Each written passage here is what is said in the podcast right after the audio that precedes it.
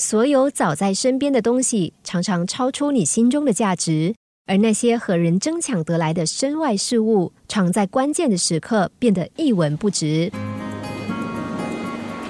商人和儿子一起出海远行，他们随身带上一只装满珠宝的箱子，准备在旅途中卖掉。这件事当然只有他们知道。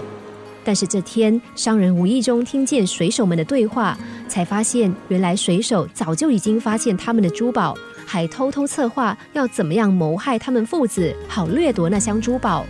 商人听到之后十分害怕，但只见他故作镇定，回到房间，试图找出摆脱困境的方法。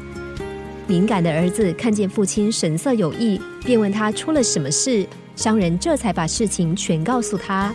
年轻人很惊慌，问道：“该怎么办？不如和他们拼了。”但商人说：“他们人多势众，我们拼不过他们的。”儿子问：“真的要把珠宝交给他们？”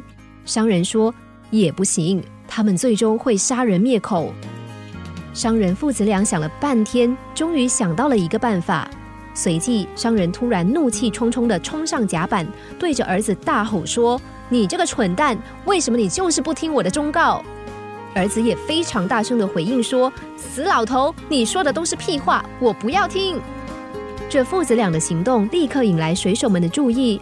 本来他们还幸灾乐祸的等着看好戏，但一转眼却一个个都傻眼了，因为商人居然把那箱珠宝拖了出来，跟着喊：“忘恩负义的东西，我宁愿死于穷困，也不要让你继承我的财产。”说着，商人打开珠宝箱，将珠宝通通投入大海里。眼前的情况，所有人都呆住了。一会儿，父子俩只盯着那只箱子，跟着倒在箱子边，为那失去的东西哀悼，大哭了一场。回到屋里，父亲叹了口气：“真是没有别的办法，我们只能这么做。”儿子安慰父亲说：“这是最好的方法。”船终于靠岸了，一上岸，商人便和他的儿子急忙到法官那里，指控企图犯下谋杀罪的海盗。法官了解情况之后，立刻逮捕了那些水手。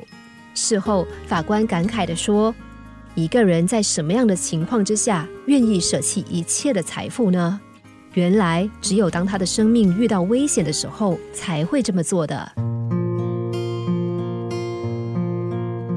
非常时候，的确需要非常之举。稍有迟疑，恐怕失去的不只是一箱财宝而已。”为求生而放弃钱财的动作，不也告诉我们，人生有许多更珍贵的东西，生活也不该只是为了追求财富而已。生命转瞬不见，不要总在生死关头的时候才懊悔不曾把握的一切。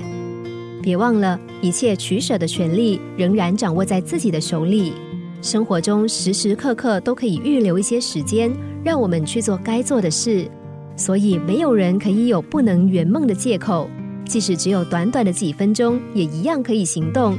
就算只跨一步，也已经有了开始，不是吗？